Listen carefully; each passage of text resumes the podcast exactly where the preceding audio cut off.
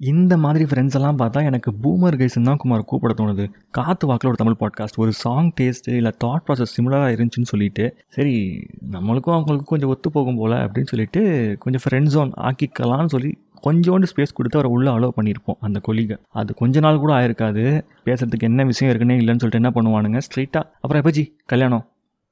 இல்லை எனக்கு புரியல. ஏன் குமார் இவனுங்களாம் இப்படி இருக்கானுங்க? பொட்டியை சாத்திட்டு அவனுங்க வேலையை பார்க்க வேண்டியது தானே first of all personal question கேட்குறது எவ்வளோ பெரிய தப்பான செயல். அது வந்து ஒரு தமிழே கிடையாது especially when it comes to an acquaintance இப்போ தான் தெரிஞ்சவங்கள்ட்ட போய் பர்சனல் கொஷின் கேட்கணுமா? நீ உன் நண்பனாக இருந்தாலும் கேட்க தேவையில்லை. இந்த மாதிரி ஒரு கொஷின் தான் நான் சொல்கிறேன் புரியுதா? கடுப்பில் வந்து நான் இங்கே ஒன்று சொல்லிட்டு இருக்கிறேன். எனக்கு தெரியும் இந்த மாதிரி நீனும் சில பேரை ஃபேஸ் பண்ணிட்டு இருப்பேன் ஸோ வாட்ஸ்அப்லேயும் உன்னோட இன்ஸ்டாகிராம்லையும் இந்த எபிசோட காமனாக ஷேர் பண்ணு. ஸ்டேட்டஸாக புரியுதா? எவனுக்காச்சும் போய் அனுப்பிச்சு முடிச்சு தொலைஞ்சிடாத. நீ ஸ்டேட்டஸாக போடு. என்னது இந்த ஆள் பண்ணியிருக்கான். அப்படின்னு அந்த புதுசாக அக்வைண்டன்ஸ் ஆனவன். கண்டிப்பாக அந்த மாதிரிலாம் நோண்டுவான் போயிட்டு. அவன் போய் பார்க்கட்டும் இதை கேட்கட்டும். அப்பயாச்சும் புரியட்டும். இந்த மாதிரி கேள்வியாக கேட்கக்கூடாது. உன்ட்ட கேட்டது தப்புன்னு உணர்ந்துட்டு இனிமேல் நாலு பேர்ட்ட பேசுகிறப்போ கேட்கக்கூடாதுன்னு நினைப்பான்ல. நினைக்கணும். அதுக்கு தான் சொல்கிறேன் நாளைக்கு சந்திப்போம்.